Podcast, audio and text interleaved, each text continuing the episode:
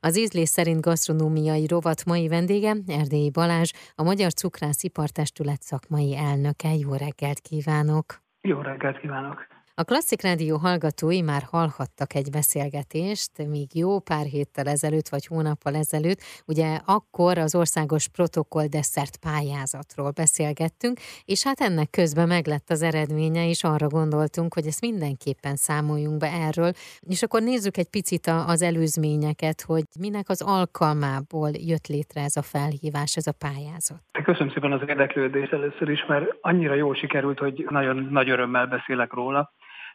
Körülbelül egy évvel ezelőtt kezdődött ennek a felvetődése. Hosó Nikolett a Nemzetközi Protokoll Szakemberek Szervezetének az alapító elnöke keresett meg minket ezzel az ötlettel, hogy szerint ez egy hiánypótló dolog lenne. Bár nagyon szeretjük a dobostortát és az Eszterházit és a. Somlói Galuskát, de hogy, hogy mi lenne, hogyha kiírnánk egy protokoll desszert pályázatot. Egy modern desszert, modern tányérdesszerttel be lehetne mutatni Magyarországot egy tányérdesszertben. Tányérdesszertben zárva a nemzeti értékeket saját hungarikumokat felvonultatva. Annyira jó ötletnek tűnt, és, és mindenki támogatta. Egyébként azóta is bármerre jártunk, vele mindenki mellénk állt. Így indult, hogy dr. Nagy István agrárminiszter úr lett a versenynek a fővédnöke. Uh-huh. Sajtótájékoztatót tudtunk tartani a Magyar Nemzeti Múzeum díszszervében, tehát fantasztikus dolgok voltak végig a, a szervezés alatt.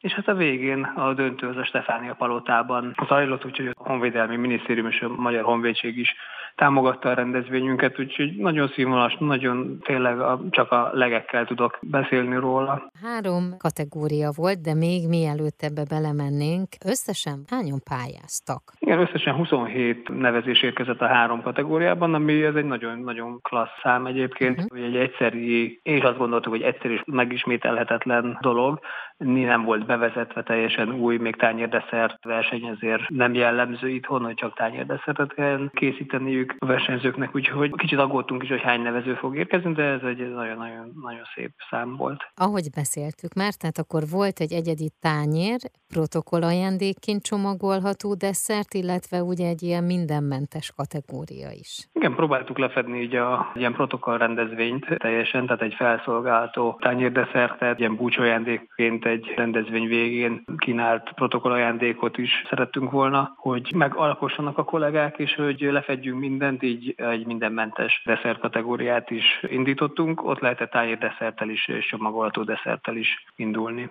Mi lesz most? Ezután véget ért a verseny, megvannak a győztesek, most mi a következő lépés? Vagy már megtörtént a következő lépés? A következő lépés ez nagyjából az, hogy, hogy örülünk és mindenhol elmondjuk, hogy ez egy fantasztikusan, nagyon jól sikerült desszertpályázat pályázat volt, és már például, amit mondtam, hogy, hogy egyszerű alkalomnak szántuk, tudomásom szerint a Batyányi család már jelentkezett, hogy hát szeretnének ők is azért egy ilyen deszertet. Hmm. Úgyhogy olyan sikeres volt, hogy nem biztos, hogy ez egyszerű alkalom volt, és lehet, hogy, hogy jövőre újra nekiállunk. Mi minden három deszertet, kaszinót is, a megyes tányér deszertet, ami az ezüstérmes lett, és a legnagyobb névre hallgató bronzérmes deszertet tudjuk ajánlani protokollrendezvényekre. Nyilván a megfelelő menühöz lehet ezeket, ezeket alakítani, mind a három tányérrecept tényleg nagyon magas szakmai színvonalon van, és nagyon jól képviselték Magyarországot, és bemutatták ezekben a mhm. desszertekben. Nyilván én azt gondolom, hogy a Széchenyi desszert lesz talán a legsikeresebb, Hát reméljük, hogy megjelennek a protokoll mhm. rendezvényeken, és és átveszi a protokoll gasztronómia is.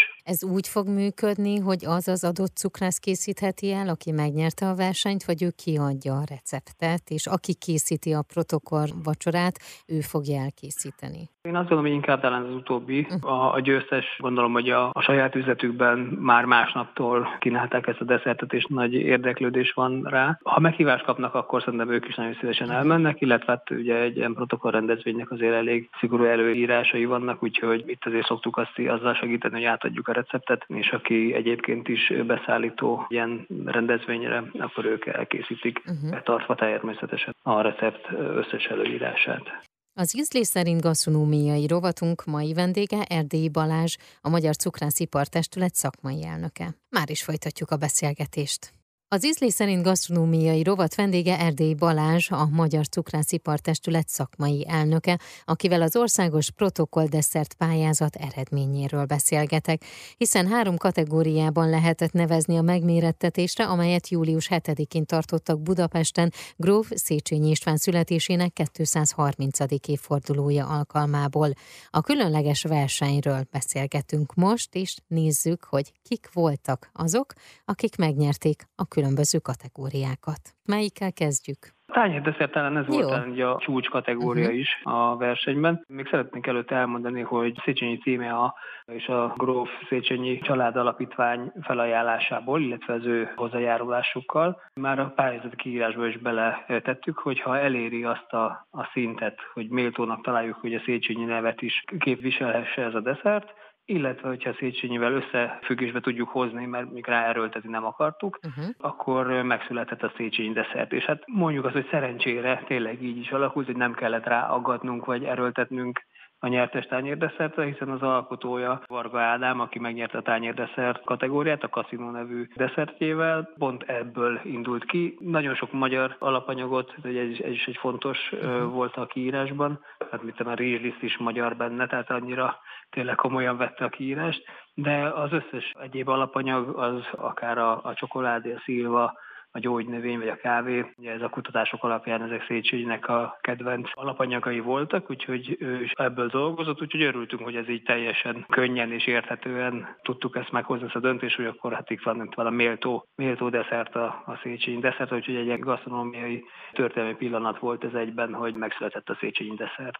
Igazából ugye a kaszinónak a tányérdeszert megjelenésébe szerette volna a kis bohémságát, színeit is felidézni, illetve hát az alapanyagban tényleg ebből indult Kőszéchenyi Isten kedvenc alapanyagait használta föl benne. Kávés, gyógynövény, likör is szerepelt a, a tányéron, úgyhogy tényleg nagyon elegáns, nagyon klasszul működtek, nagyon jó volt az ízharmóniája, és hát tényleg egy az egyben Széchenyi desszertnek tudjuk hívni. A protokoll ajándékként csomagolható desszert kategória? Itt igazából többnyire bombonokat neveztek, egy-két csemegét is neveztek. Nyilván a bombon egy picit talán jobban használható, illetve elegánsabban lehet talán fogyasztani, mint egy nagyobb csemegét. Az is egy tartós cukrászati termék, tehát ami a versenykírásnak teljesen megfelel, de hát végül is a zsűri egy bombon válogatás, ez egy bombont választott. Ez a rozmaringos szatmári szilvás bombon volt, DNS Andreának a Richness Bombon Szent Cakes cukrázának és csokoládé boltnak a tulajdonosának volt ez az alkotása. Szintén nagyon klasszul együtt tudott dolgozni, együtt egy jó ízharmóniát alkotott a rozmaring, a szilvával és a csokoládéval, de nagyon egymás mellett voltak, tehát gyakorlatilag mind a, a három helyezet egy bombonválogatás volt, és azt gondolom, hogy itt bármelyik nyerhetett volna. Tej, glutén és cukormentes tányérdesszert, akkor ez van még hátra.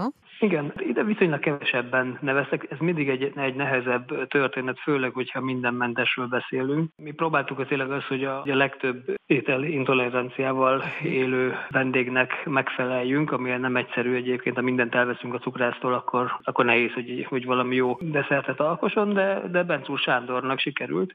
A marcipán cukrászdából Hódmezővásárhelyről érkezett, és a Desszertek hídja nevű desszert nyerte meg. Itt végül csak egy győztest hirdettünk, mivel összesen négy desszertet neveztek be. Ezt találtuk a legjobbnak, viszont ez tényleg nagyon jól működött. Egy kókuszos, csokis, megyes sütemény volt, nagyon elegáns is volt, és nem nagyon lehetett érezni érdekes módon, hogy nem volt benne cukor, glutén, illetve gyakorlatilag tejtermék sem. Én nagyon szépen köszönöm, és ez nagyon jó volt hallani, hogy akkor ez a kezdeményezés és ez a pályázat, ez ilyen sikeres volt, és akkor ha a Batyányi családnak is lesz ilyen, akkor beszélgessünk akkor is, jó?